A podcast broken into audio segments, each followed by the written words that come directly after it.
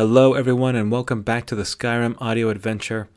I can't even really get into the stuff that's been going on with me, but I'm just glad that I'm finally putting this out.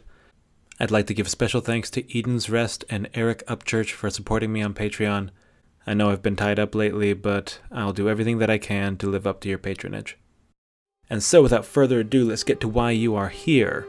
Chapter 10 of the Skyrim audio adventure The Beast Within.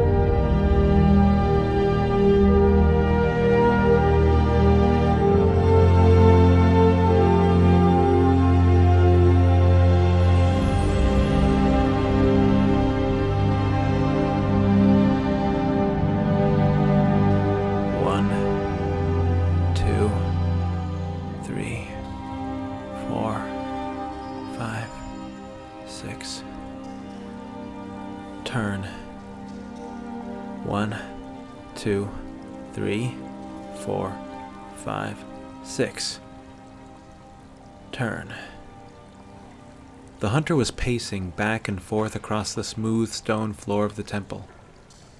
His ankle had been healed, but it still felt unsure. The floor of the temple was immaculate. At the edges and in the side rooms, it was the standard arrangement of pine planks, but in the main chamber, it was a multi shade mosaic of smooth tiles. If he could ever call a stone luxurious, this would be it. It was so smooth and pleasing to the touch, he wondered if he could even call it soft. Then he wondered why it wasn't slippery. Here and there, the floor dipped down into shallow pools of water just deep enough to submerge oneself if laying flat. The pools, fed by Whiterun's secondary spring, were surrounded by pillars inlaid with abstract glyphs under murals of stained glass depicting natural forms that managed to be both familiar and ambiguous. The hunter blinked deliberately several times, feeling the healed cut over his eye. It felt a little scratchy, and he swore the blinking action had gotten louder. Maybe it was just because he was focusing on it. He promised himself this would be the last scar for a while. He would have liked to say forever, but that just wasn't realistic. Turning his thoughts away from that, he focused on the cool stone under his bare feet and the subtle wind that brushed across his bare chest as it wandered through the temple hall. A window must be open somewhere. He was wearing only a light pair of pale flaxen trousers the priest had given him for his recovery. It was the garb of the delivered, the benefactors of Kynareth's mercy, the wayfarers and travelers lost to the tides of fate now brought home and whole once again. Along with the matching shirt, the flaxen garb was probably the nicest thing he'd ever worn, and he was debating the pros and cons of accidentally walking away with them. He sighed, turned, and continued pacing. He took several easy, calming steps, then a few staggered fencing steps. One, two, three, four, five, six, four, five, six. Turn. Bracknell, Aela, and Athis had emphasized footwork a lot during practice, but now he was having trouble remembering the patterns. He focused on the basics balance, width, mobility, don't get caught flat footed, and always be prepared to move off the center line. He'd been here a couple days recovering, and a dappled gray noon was passing by outside. His ribs were fine, his wrist was fine, everything was fine, and still his heart raced. He'd noticed that after being healed through arcane means, his injuries had a tremulous, weak feeling, like the tendons and muscles were trying to relearn their jobs. As troubling as it was that he had been injured enough to make this observation, it was not what had him so perturbed. Someone, or something, had spared him, helped him, hidden him, almost killed him. He was alive, and that was lucky, but if what the priest said was true, he'd almost had his skull crushed. What in all Nirn was he supposed to make of this? He wasn't sure, but he knew who he wanted to ask. One, two, three, four, five, six. Turn. I see the priests are still doing fine work. The hunter paused at the unexpected yet unmistakable voice. I'm sure you'd know. He turned to see Carlotta's soft smile and sooty dress. After all, selling crops is a calling fraught with peril. You don't see many elderly cropmongers, do you? The widow grinned at him. It's good to see you up and about. Well, I'm up. Not quite about yet, the hunter said, stepping over to a pile of his things lumped at the base of a pillar. He grabbed the flaxen shirt and threw it over his torso. When he turned around, Carlotta had taken a seat on a bench adjacent to the healing pools. He joined her, gingerly settling himself onto the smooth wood. Carlotta took in the temple, all brimming with history, set aglow by the light diffusing through the windows, and sighed. I've always liked it in here. Were you a healer? No, just like the atmosphere. I never had the aptitude for magic. Neither do I, but there are other ways to heal apart from magic. True, but none that pay as well as selling crops. Hmm, the hunter grunted, looking around the temple briefly. Where's Mila? Her and Lars Battleborn are manning the stall while I visit you. Ysolda is keeping an eye on the coffers. Battleborn? The hunter's ear twitched at the name. His family owns that farm I was in. Not just that farm. The Battleborns are probably the most affluent family in all of Whiterun. Really? So that's why you're not worried about her? The guards do good work, and nothing would ever happen to the youngest of the Battleborns. That said, I do feel guilty. What for? Even though it doesn't look like it most days, I do need Mila's help. The work can be a slog, and she can pull her weight when I ask her. Not to mention, we protect each other in a million subtle ways, but it's wrong. Honestly, if I could have her apprentice here, I would. She could find work as a caretaker or even study the Restoration School of Magic if she has the aptitude. Maybe then she could grow up and out, beyond the dirt and crime. The hunter listened quietly to the anxieties of the widow, nodding softly as he did. I figured playing around in the dirt and grime was pretty natural for a kid her age. Carlotta rolled her eyes, suppressing a smirk. Ah, you know what I mean. I do. I also know that you've had your fair share of misfortune, and you've made the best of it. You've been brave enough, smart enough, and strong enough to go it alone. You put Mila first, and never wavered. I know I barely know you, but I'm just saying what I see. You're a good mother. Mila is lucky to have you. Carlotta was quiet beside him while he calmly stared ahead. When he finally looked over to her, she tossed her head back with a heavy sniff that may have belied tears. Thanks. She said, tight voiced, before clearing her throat and looking back at him. I appreciate it. No problem. I also need to thank you for dragging me back here the other day. You don't need to thank me. But I do. As I understand it, you saved my life. I am in your debt. Oh no, it's it's fine really. I'm not joking. There's a lack of balance here, and I'm probably heading out soon. So, in the time we have, anything you need, I'm there. Mm, okay. Look, you can say thank you all you want, but definitely don't do that. Do what? I know how you Skyrim men are, and I'm just saying I want no life debts, blood pacts, or oaths sworn to me. I only did what was right. Tiak and Hardy probably wouldn't have done it. They were halfway to thinking I was a brigand. Maybe they wouldn't have, but I'm serious. You don't need to owe me anything. But I. Uh, I'm sorry. I'm sorry. I'm having trouble with that. Are you like this with everyone? Do you find yourself counting favors like beans? It helps, I guess. I'm not really a people person. It kind of helps me keep track. It helps me know who my allies are. That's a dangerous game. Why? Well, how many people owe you favors and don't know it themselves? Would you only do the right thing if you stood to gain favor? I certainly hope not. Then why do it? Because it's the right thing. Carlotta was giving him a hard stare, and he was cracking. He could feel it. Good. Keep that in mind when you're out there. Okay, but still, that doesn't mean I should refuse boons simply because I don't expect them. Some would consider such things impolite. Some would also consider it impolite to demand something from a man recovering in a temple of healing. Oh, wow. The hunter said, leaning back to gain some temporary distance from this unexpected challenge to his social skills. As if you didn't see my moves just now. I'm as deadly as can be. Not a chance. You couldn't terrify a puppy. Oh, my spirit. The hunter clutched at his chest. How swift you bite back like a snake grabbed by the tail. Surely I'd be better off sunken into the wheat field, food for the crops and crows. By the nine, don't irrigate me. Carlotta rolled her eyes so hard he could hear it. Fine. I'll tell you how you can pay me back. Tell me what really happened that night. How did you get so hurt?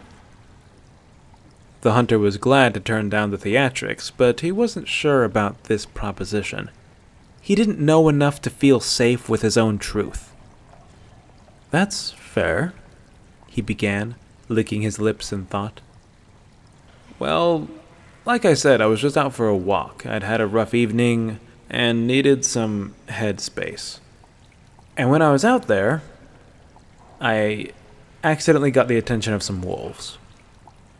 Wolves? Yeah, there's this pack from where I live in the mountains, and I guess they just felt like wandering north, or maybe they wanted something from me. You know them? In a sense.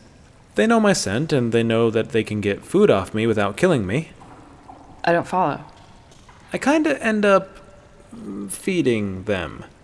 How did you feed them? Um, details aren't important. I disagree. Anyway, they sort of mugged me, knocked me down, and stole all the dried meat from my pack. I hit my head on the wall on the way down, and that's how I got hurt. Did they scratch you? Uh, superficially, yes. No.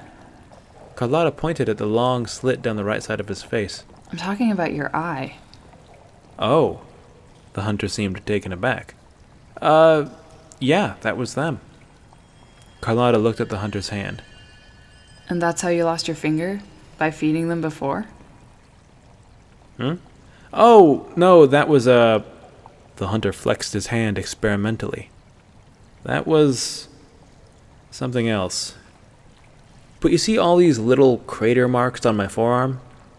The hunter held up his left arm and rolled back the sleeve for the widow to see. That was them. Well, one of them at least. Came right after me. By the nine. The widow leaned in. How did you survive that? I paid him back in full. The widow gave him a look like a mother silently chiding a runt for backtalk. The hunter suppressed a laugh and cleared his throat. You can, uh, touch the scars if you like. I can't even feel those spots anymore. Hmm. The widow placed a hand over the marks, rubbing softly. She then met his eye and turned over her hand to reveal the extensive set of calluses on her palm. Neither can I. She said with a sad smirk. The hunter nodded respectfully, matched her smirk, and shrugged. Already said it, didn't I? You're a good mother. After a moment of quiet connection, the hunter sighed sharply and stood. He retrieved his boots and started working them onto his feet. You have somewhere to be? I have questions, and you're going to hate this, but I feel like I am owed answers. Carlotta didn't scowl, just rested her chin on her hand, amused. Do they know that they owe you? The hunter threw up his eyebrows and ran his fingers through his shoulder length nest of hair. I sure hope they do. If not, he furrowed his brow as he recognized his own lack of forethought. He caught Carlotta's gaze, and they both chuckled awkwardly. I guess I'll have to convince them. The widow covered her face as her shoulders shook with quiet mirth. Do what you must, but try to stay safe. I have other things to do besides look after you. The hunter smiled as he finished fastening his bootstraps. He met her gaze, trying to think of some clever retort. But, alas, it seemed his wit had run out for the moment. No promises, he said with as much humor as he could muster. Carlotta's face fell slightly as he stood. Thanks again. I'll see you in the market sometime. Good luck, the widow offered, holding his gaze. You too, he said before double checking on his belongings stowed away in their quiet corner and making for the door.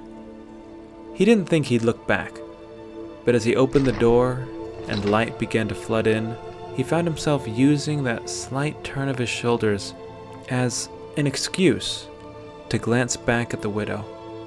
Carlotta Valentia had her back to him and was soaking her calloused feet in one of the shallow pools of Kynareth. That image would grow to be a persistent one in his mind, for it was the last time he would lay eyes on the strong woman for quite a while.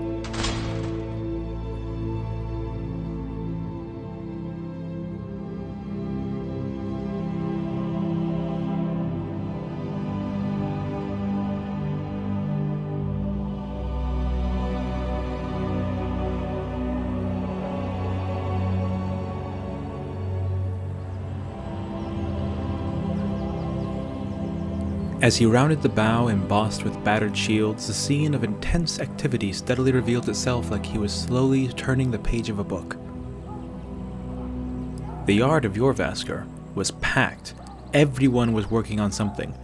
Younger members were going through forms under the strict direction of a pair of dark haired brothers. Though the pair were of two very different sizes and builds, their bone structure and attire made their familial bond obvious even from where the hunter was standing. The names Farkas and Vilkas floated to the surface of his mind. A balding Nord was sparring with Ria. The hunter didn't know his name. Aela was taking a few young ones through archery practice. In all, they looked like a militia readying for muster. Never before had he seen the yards so busy. The hunter spotted Bracknell sitting under the overhang with Kodlak and made a beeline for the pair.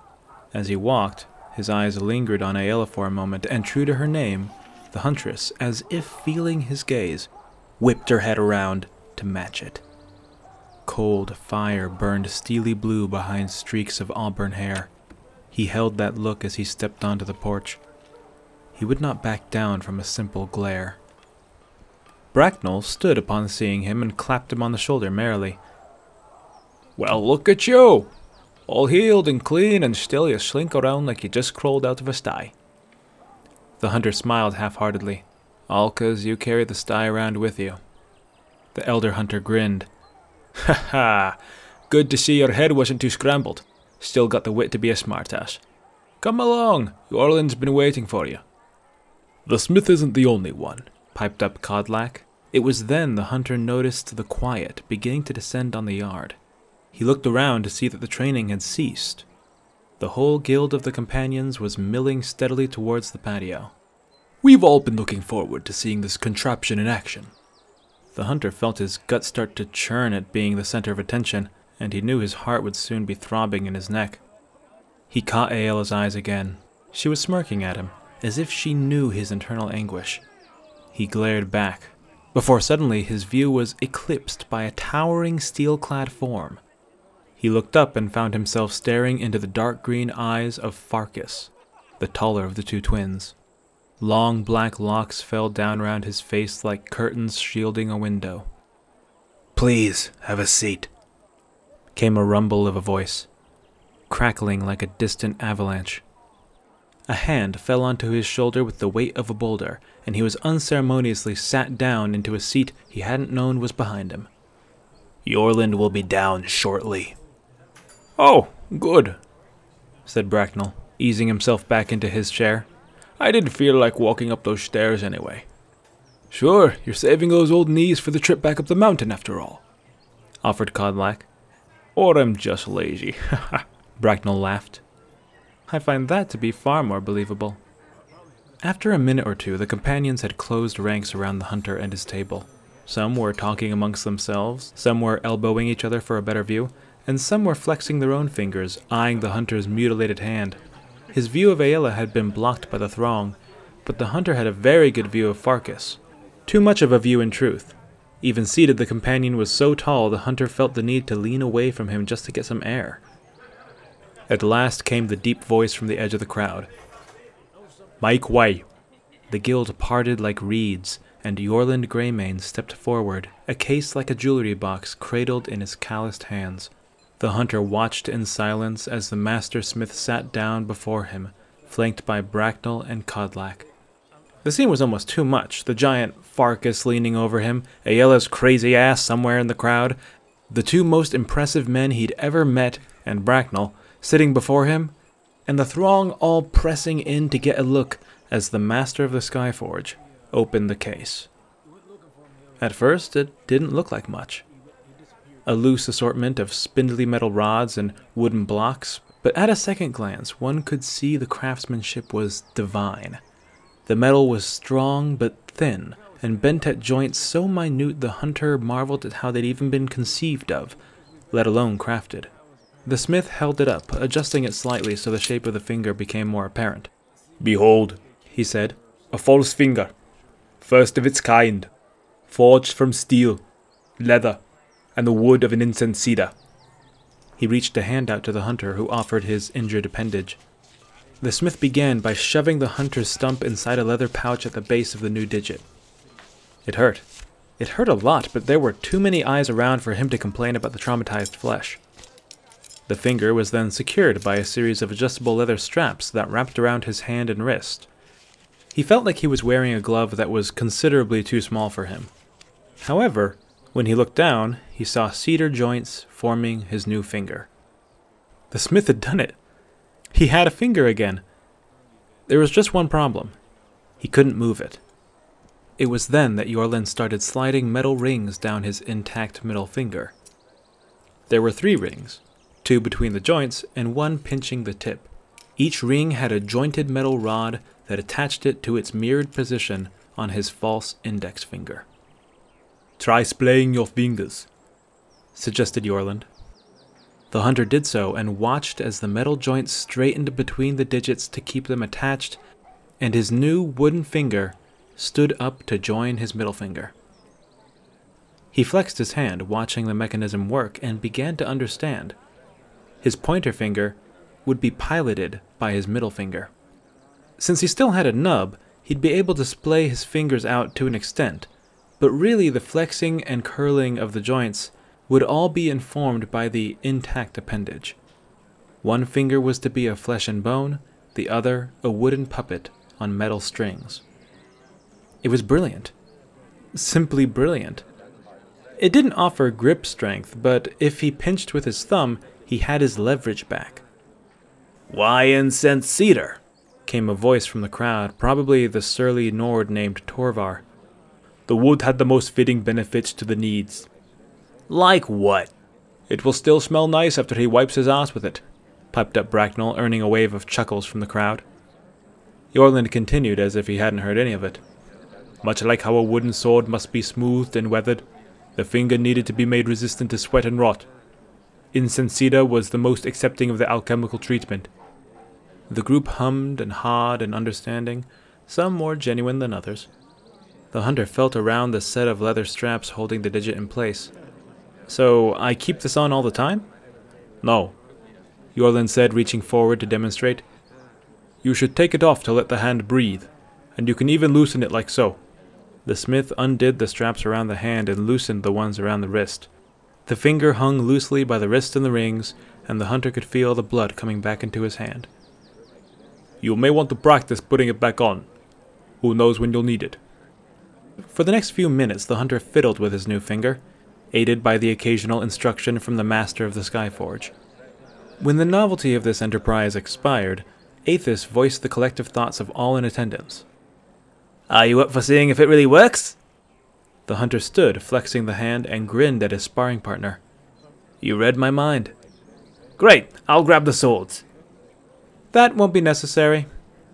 A wooden sword came soaring from the back of the crowd, and the hunter reflexively caught it with his offhand. The throng turned in unison to see who else but Aela, standing wooden blade in hand. I'll take this dance. Athis's eyebrows furrowed as he looked between them. The stranger just got out of the Temple of Healing. Are you sure he's up for that? Up for it? Aela scoffed as she and the hunter locked eyes again. He's been asking for it since he got here.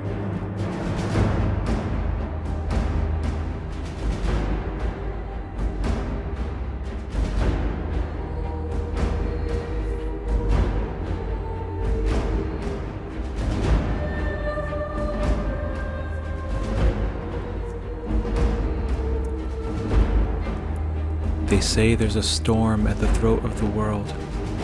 It births the skies and hides the heavens from any eye bound to Nirn. The storm often sends its clouds spinning out away from it like falling leaves. They cast themselves across the width and breadth of Skyrim.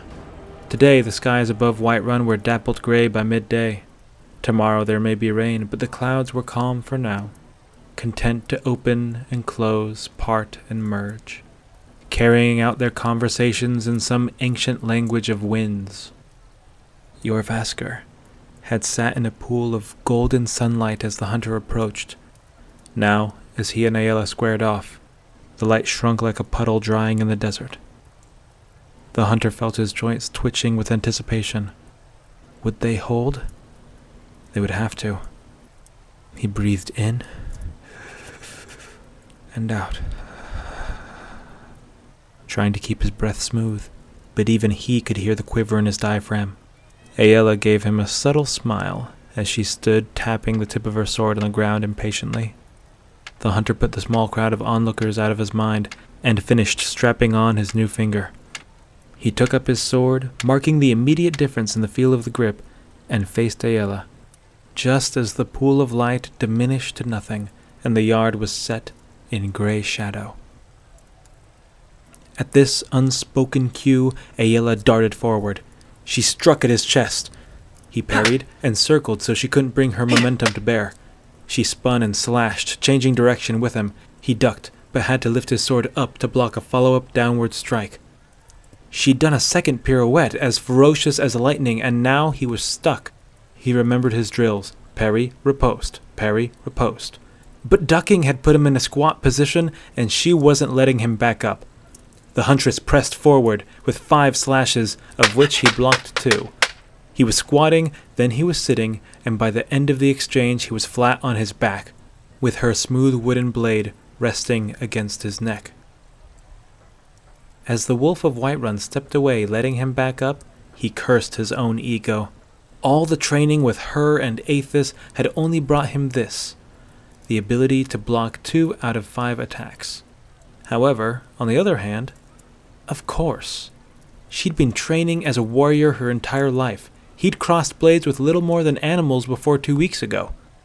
He knew he would not win. But as Aela snickered, moving away, he reminded himself that he wasn't trying to win. He took a deep breath and lifted his legs over his head, rolling backwards onto his feet. It wasn't a combat maneuver, but it had a certain flash to it. He was relaxing. When he and Aela squared off again, the hunter decided it was time to apply pressure.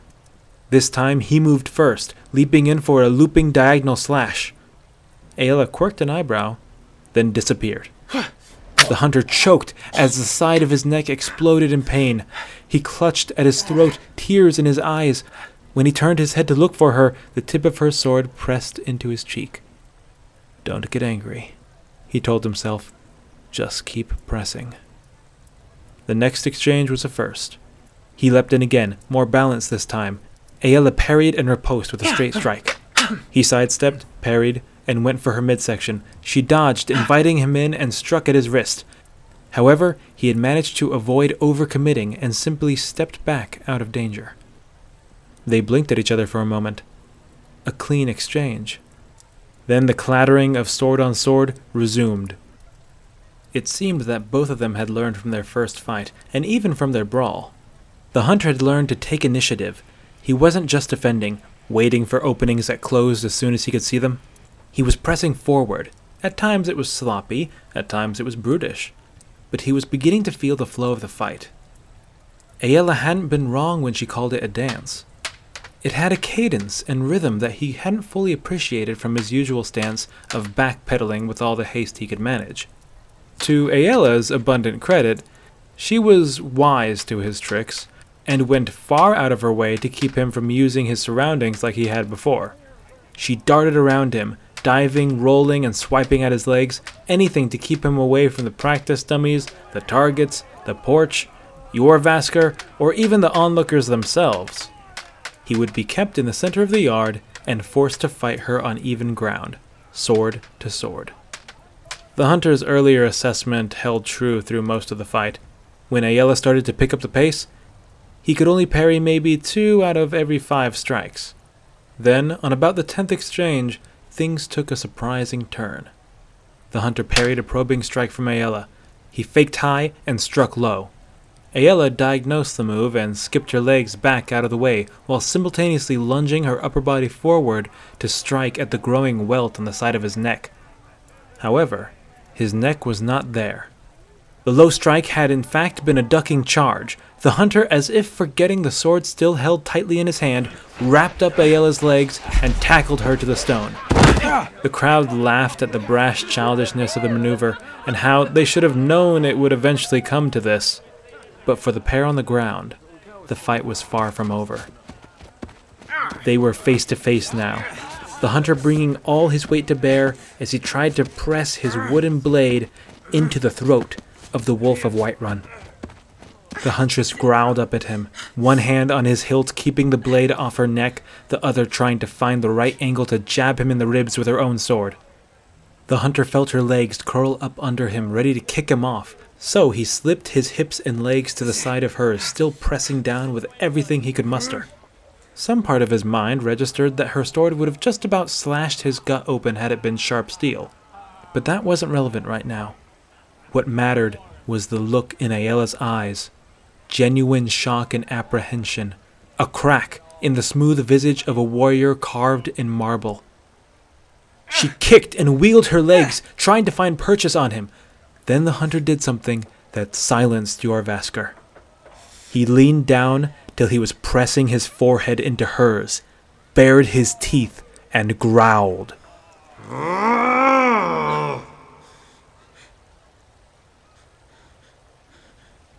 The moment that followed felt like it lasted a minute.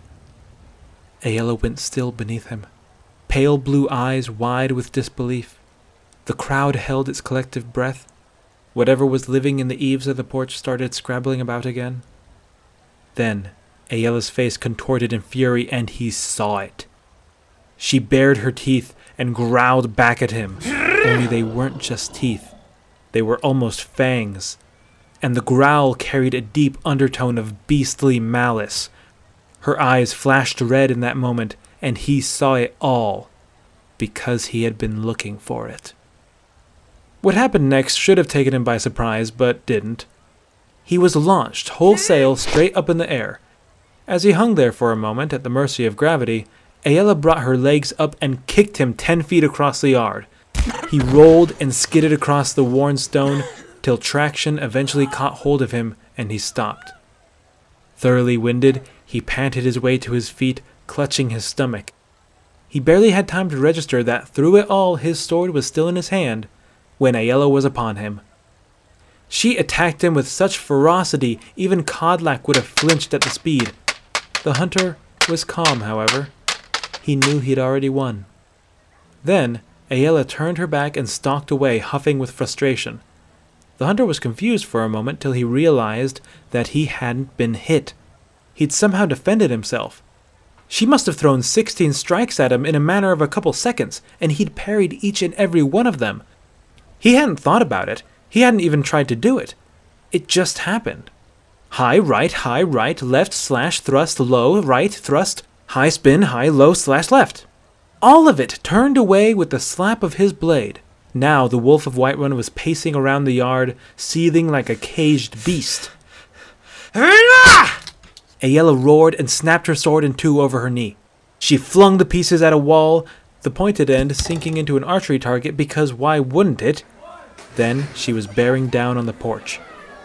Just about everyone in the audience scrambled for safety, some knocking over chairs or falling backwards over tables.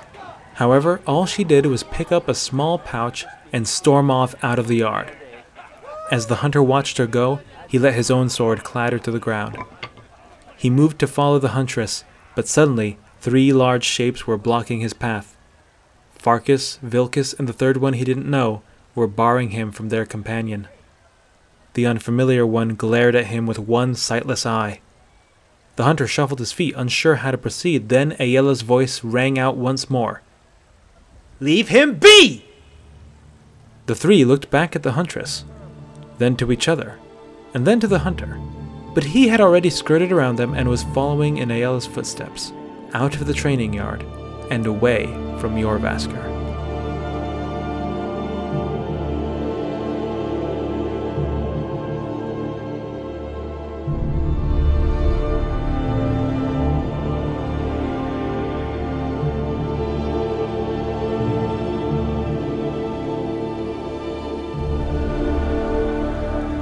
The parapets of the Wind District have often struggled to find a real strategic purpose.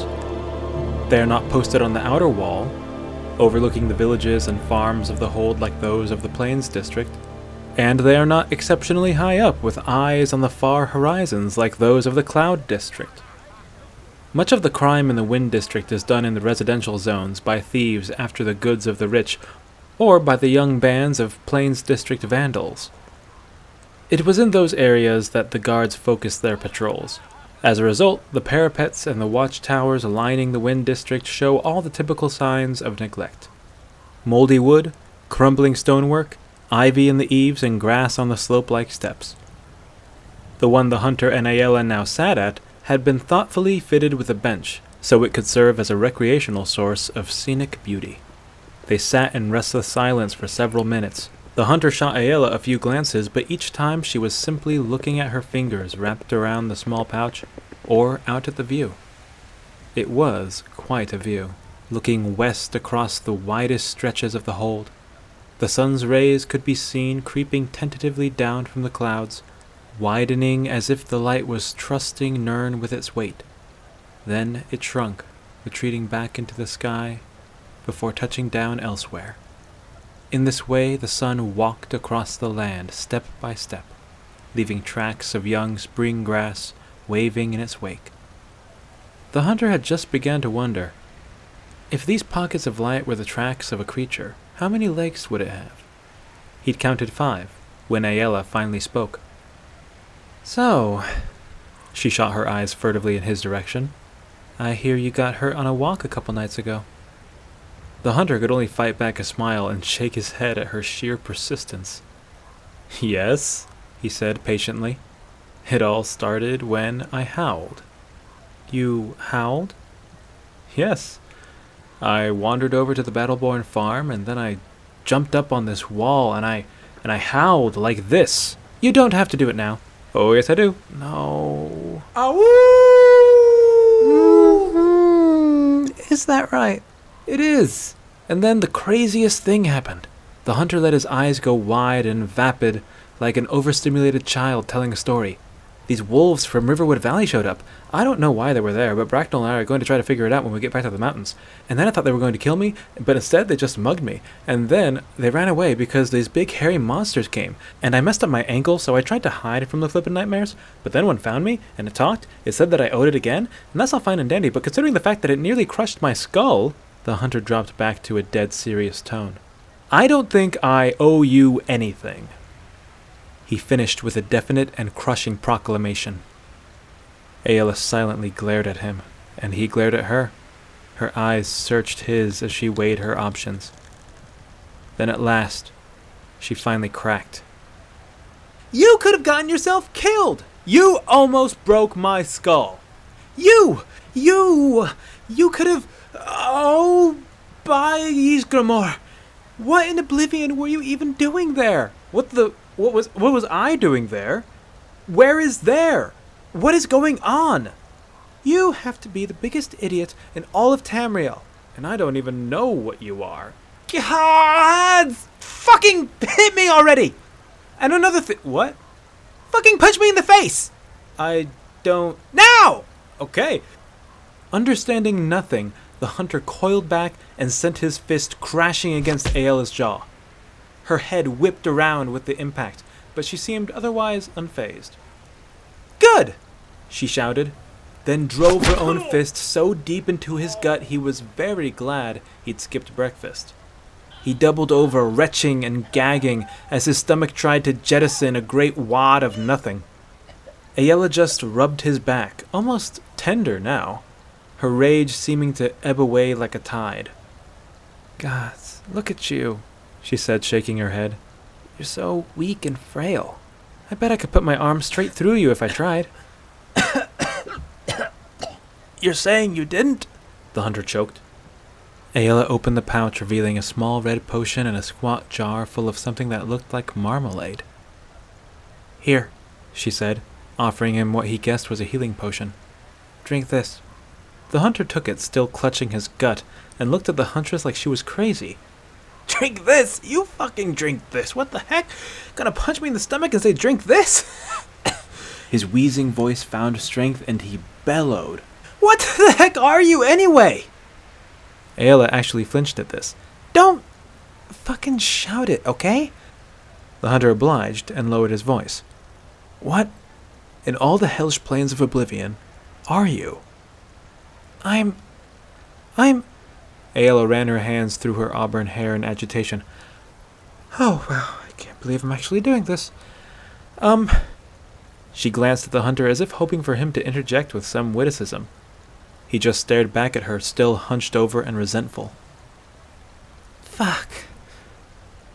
I'm a lycanthrope, all right? A lycanthrope. Yes. A werewolf. Yes. Werewolves are real. You got your finger cut off by vampires, which, by the way, they probably ate, just so you know. Are you really having trouble believing that werewolves can exist? Suddenly, the hunter became self conscious and glanced over his shoulder. Is this the best place to be discussing this? As good a place as any. Well, you mind taking it from the top then? The top? What top? What is a werewolf? Who else knows about you? Is it just you? Okay, I already told you too much. This is none of your business. Oh, it isn't? Because I've got this scar, the hunter pointed at his right eye, that says it's very much my business. Oh, and I nearly broke your skull, so you say. Only to stop Skjor from killing you on sight. I saved you, and you want to walk into my house and challenge me like some upstart pup? Well, it worked, didn't it? And now I know the other one's name is Skjor. By the gods, this was a mistake. I'll say. Shut up, seriously. The hunter obliged, and Aela buried her face in her hands and curled up. She stayed like that for just a moment, knees and elbows knitted, palms pressed over her eyes. It was something the hunter had never seen from her. Not a warrior, not a huntress, but an awkward, vulnerable person struggling through a social quandary. Next thing, she was back, eyeing him carefully from behind her auburn veil. Take off that shirt. What? Just take off your shirt. No, why? What are you afraid to get it dirty?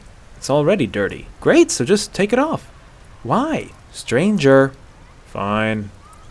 The hunter relented and removed the loose, once pale, fabric from his torso. Now, turn around. Aela insisted, and the hunter spun around and straddled the bench with his back to her, all scarred and bruised. And seriously, drink that potion. I'll try, the hunter mumbled. What do you want with my back? Aela didn't answer. He heard the winding of cord and cloth, then the popping of a cork. After a moment, he felt her hands and flinched instinctively.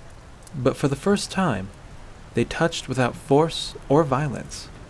He felt some smooth, creamy substance being spread by her fingers. She massaged and rubbed it into his scars and bruises. As she circled the rim of the crater where the arrow had shattered his shoulder blade, she began to speak slowly. I am a werewolf. So is the entire circle of the companions. The hunter uncorked the potion and cocked an ear. Kodlak? Yes, Kodlak Whitemane is also a werewolf. Who else knows? There are some within the companions who know. Most of the whelps, like Galdus and Ria, don't know. Some of the proper guild members, like Athis and Njada, have been around long enough to figure it out. Anyone outside the guild? No one. Not even the Jarl. I mean, I'm sure some in the Cloud District have their suspicions, but no. I feel like no one could fight you at close range and not have their suspicions. Well, outside of the guild, most who fight me at close quarters don't live to tell the tale, do they? I suppose you're right. He took a tentative sip of the potion and fought the urge to recoil. Actually, it wasn't as bad this time around. How many are the circle? Five. Kodlak is the harbinger. Then there's myself, Farkas, Vilkas, and Skjor. You met him, balding, white hair, bald in one eye. So that's who that was.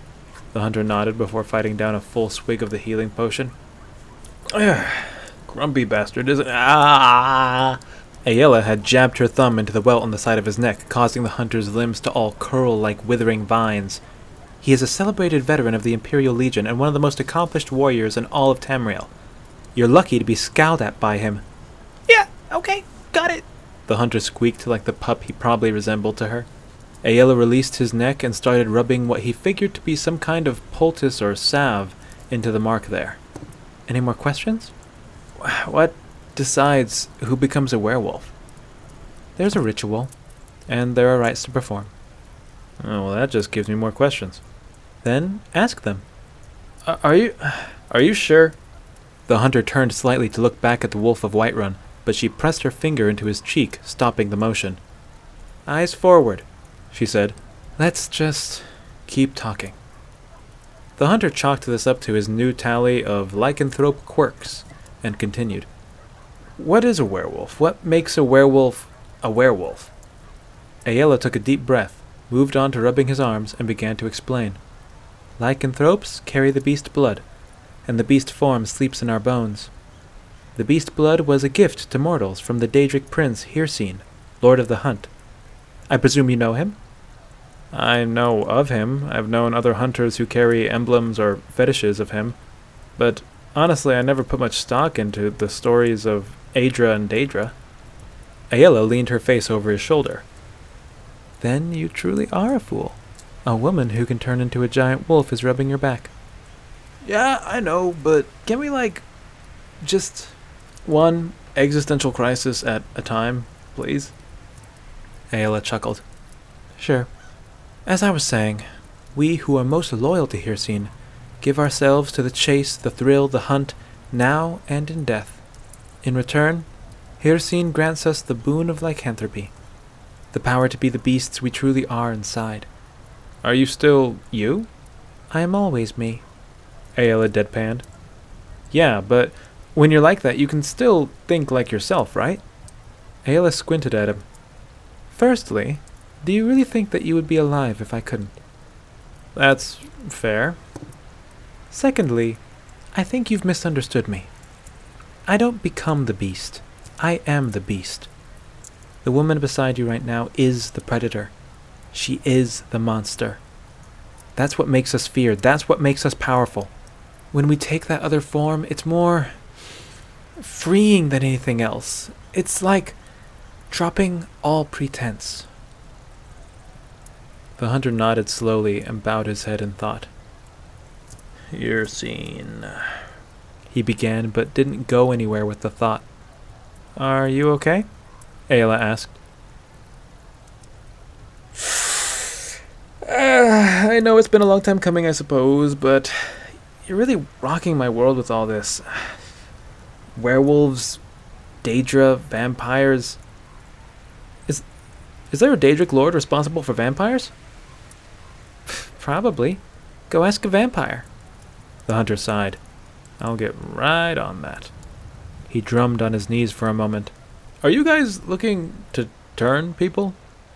The circle hasn't bestowed the beast blood for a while. The things that make you a good companion are not necessarily the things that make you a good werewolf. Even though Athis or Ramasha have been around longer, I think Ria is closer than any of them. Would that make her part of the circle? Not necessarily, but it would practically assure it. I see. Does Bracknell know? Of course, Bracknell knows. All right. Bastard. You said it. How did you meet Bracknell? Aela paused in her work. Well, you know, he's been around from time to time as I grew up. When I was very young, actually. He never stayed for long, but he always made an impression when he was there. Friend of mine. Friend of the guild. Friend of my mother's, I think. If you're a friend of his, I'm inclined not to kill you for knowing this, assuming you can keep a secret. Oh, I can keep a secret. Before I met Bracknell, I didn't do a lot of talking at all. Aela nodded. Well, that's comforting. What, um, what's the deal with Kodlak? Why don't you want me to help him? What would he ask? Okay, that is very much guild business. I'm not getting into that. Oh, and lycanthropy isn't guild business? This is different. Just remember your end of the bargain. And lay down on your back. Okay, again, why? I hit you in the gut a few times, didn't I? Oh, did you? I hardly noticed. The hunter lay back on the bench and watched as Aela came into view once more, kneeling beside him, her dusty blue tunic still colorful enough to complement her eyes. Those eyes looked down at his chest, and Aela did something that he never thought he'd see in a million years. She snorted, gasped, and started laughing. She guffawed so hard she just sat down next to the bench. What? The hunter asked, propping himself up on his elbows. Aela's shoulders shook with mirth as she tried to suppress the sound. She reached down and held up one of her boots. It was a bluntly pointed thing of much finer make than the hunter would ever wear. He failed to comprehend the humor until he noticed that the shape of the sole exactly matched the shape of the light purple bruise on his solar plexus. He grinned and looked at Aela, who was trying to put her boot back on with one hand and pinching her nose with the other. What? he asked, chortling. You kicked the shit out of me back there. I mean, what would have happened if you caught me in the privates? It's not like you ever used them anyway. Aela cackled. The hunter shot up his eyebrows. Okay, whoa. Ouch. Aela wiped off her face. I know, I know. Just lay back and I'll take care of it. Hey now. What? The hunter only grinned and waggled his eyebrows at the huntress. Oh, grow up! Aela exclaimed, swiping playfully about his ears. The hunter shook his head, still smiling incredulously. I am grown, that's the problem. Also, also, I have functional arms, you know. I can put poultice on my own stomach. Yeah, I know. Just. Just, just let me do this. It's easier. Easier than what? Just get down. The hunter rolled his eyes and lay back. He winced when Aela started applying the salve, but when she settled into smooth circular motions, it began to feel quite nice. Where are you from, anyway? The mountains? Riverwood? Helgen. Your whole life? No, I've been around. Like where? Places. Aela snorted again. I hate you. I actually think I hate you. I just let you in on a secret only a few people in all of Skyrim know. And you can't even talk about yourself enough to make conversation. The hunter shrugged. Sorry. Come on, we know each other well enough. I rubbed your back. By that metric, you're right up there with a few trees I've known. How about. What's your real name? What do you mean? Stranger can't be your real name. Why can't it? Well, to start, no parent would ever name their child Stranger. Yeah. I guess they wouldn't. Aela paused in her attentions, voice catching as his meaning sunk in. I. She sighed. I'm sorry. There, I said it. The hunter yawned. Ah, congratulations. I still hate you, just for the record. Oh, you think you hate me now? Just wait till I do this. The hunter lifted a leg and began to rapidly shake it like a pampered dog. Aela pursed her lips and shook her head, eyes closed. She pinched her brow and sat back, ignoring the poultice she inadvertently put on her face. I can't believe you. Oh, is this offensive to werewolves? He asked, himself chuckling merrily. no, it's great. Do it again. The hunter wheeled his leg once more and put on his most goofy, cross eyed smile. Aela's shoulders started shaking again, and he swore her face was starting to turn red. Her eyes screwed shut, and she laughed so hard no actual noise came out. He could see her nostrils flaring rhythmically with her fruitless heaves. Finally, she gasped in air and lay back on the grassy stone, giggling and trying to catch her breath. The hunter, almost delirious from laughter himself, rolled onto his side to look at her. what happens if I go rubbing your belly? Ah. oh, don't you dare. I will deck you and feel nothing. I completely believe you. The hunter chuckled. He took in a deep breath and let it out. Oh, gods. Aela wiped her eyes. This. Oh, this is so stupid. I know. I know. Oh. You, you and Bracknell are going to leave soon, right? Now that you've got your new finger? As if reminded, the hunter loosened the straps on his new digit and rolled over so they were both staring up at the ivy covered eaves. Yeah, we're probably out as early as we can tomorrow. I expect you'll be glad to be leaving? The hunter thought about it. Yeah. Aela didn't respond for a moment. I see. The city. It's great and all, but I don't think it's my speed, if that makes sense. The hunter hung his leg down off the bench and kicked her booted foot playfully. Try not to miss me too much. How can I miss you? I don't even know you. Oh, you know plenty about me. Like what? You know I'm a good shot. Hmm.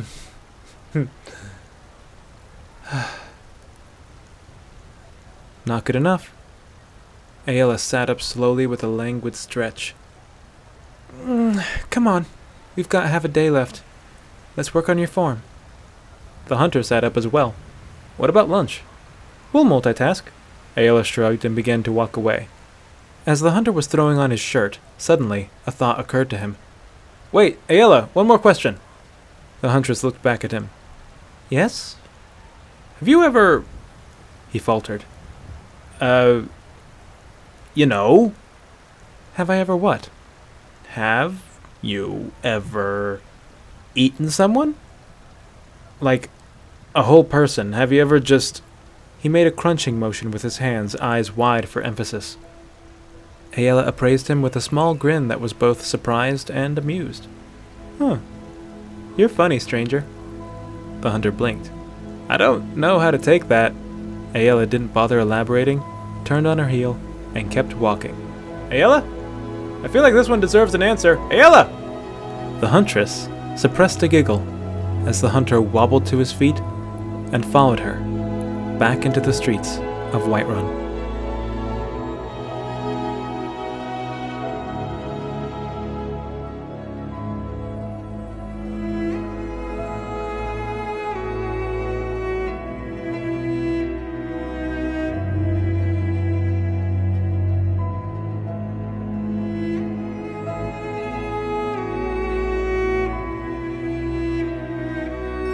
The skies had cleared by the next morning, yesterday's clouds proving an empty threat. The heavens were alight, but the sun had yet to rise. It was good traveling weather, and the hunter was eager to get underway. He was sitting in front of the bannered mare, adjusting the straps on the short sword he'd been lent by the guild. It wasn't a dagger, it wasn't a longsword, and most importantly, it wasn't his. Athis expected it back when he returned to pick up his actual commission. He was trying to fix it so it stuck out from his right hip. That way he had his arrows on his left hip and the hilt of his sword on his right. If he didn't figure it out by the time they reached the gate, he'd just throw the darn thing on his back. Bracknell would be out soon, he hoped. He would like to get gone without running into Mikael or Uthgerd. Just about the time the guards started giving the shaggy ragamuffin a few more glances, Bracknell emerged from the inn with the innkeeper Hulda by his side. Are you sure that extra slice of pie won't slow you down? Nonsense! I'll walk the weight off by the time I hit the foothills. Oh, if you say so. Do you have everything you need? How can I when you're staying here? The venerable innkeeper blushed like a maiden. Well, if that's how you truly feel, then don't be a stranger. The hunter rolled his eyes. If he had a septim for every time that exact phrase had been sent his way as a joke, he'd be a lord by now. Certainly not, said Bracknell before sweeping Hulda up in his arms, dipping her low, and planting a firm kiss on her mouth. As the old pair necked like teenagers, the hunter wandered off behind the well in the square, if only to get away from the incessant slurping sounds. He caught a guard's eye, and the latter looked away, probably blushing under their helmet. After about three minutes of sheer bliss, the hunter felt a tap on his shoulder and turned to see Bracknell adjusting the straps on his pack. In the background, Hulda stood pining at the front step of her inn. Ready to go? The elder hunter asked. Being ready. The pair set off towards the front gate, making minor adjustments to their straps as they went. Motion always had a way of revealing all the little wiggles that would cause blisters if unattended. Just as they passed by Breezehome, the hunter eyed Bracknell. Apparently feeling his gaze, the old man piped up. You got something to say? The hunter shook his head. Nothing I didn't already know about you. Oh, very funny. I take it you and Aela had a good time last night? The hunter glared at him. We did, but not at all in the way that you're implying. I imply nothing, but I will say outright that you are not good enough for her. Who is? The hunter smiled softly to himself. All we did was talk. She could not stop laughing when I asked her if a Khajiit could become a lycanthrope. Bracknell tossed his head back with a hearty cackle. Ha ha ha ha! Ah, so. That particular cat's out of the bag, is it? I suppose it was only a matter of time. Did you know what would happen when I left? Did you know where she would be? I had my suspicions. For Aela, blowing off steam can mean anything from Cloud District archery practice, assembling and destroying combat dummies, or shifting into a hound of Hircine and gallivanting around the field, ripping apart deer with her bare hands. The hunter stroked his scraggly beard. Perhaps I should get her a diary when the mid-year festival comes around. The elder hunter paused and appraised his young compatriot. Well, I'll be. That's certainly something new. I know, novel idea, right? I should probably use it to balance a weapons display case or something. I'm not talking about Aela. I'm talking about you.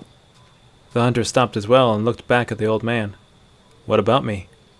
I've heard you speculate. I've heard you wonder, and I've even heard you hope. But that might be the first time I've heard you talk about the future, like you actually plan to be there. The hunter's eyes dropped to Bracknell's feet as he mulled the words over. He smiled at his friend. I guess that's true. He began to walk backwards, letting Bracknell catch up as they continued out to the front gate. I've got a question for you, old hound. Let's hear it. What spooks elk herds, kills salmon, and displaces whole packs of wolves? Bracknell grinned. Why, I don't know. But you're going to help me find out, aren't you?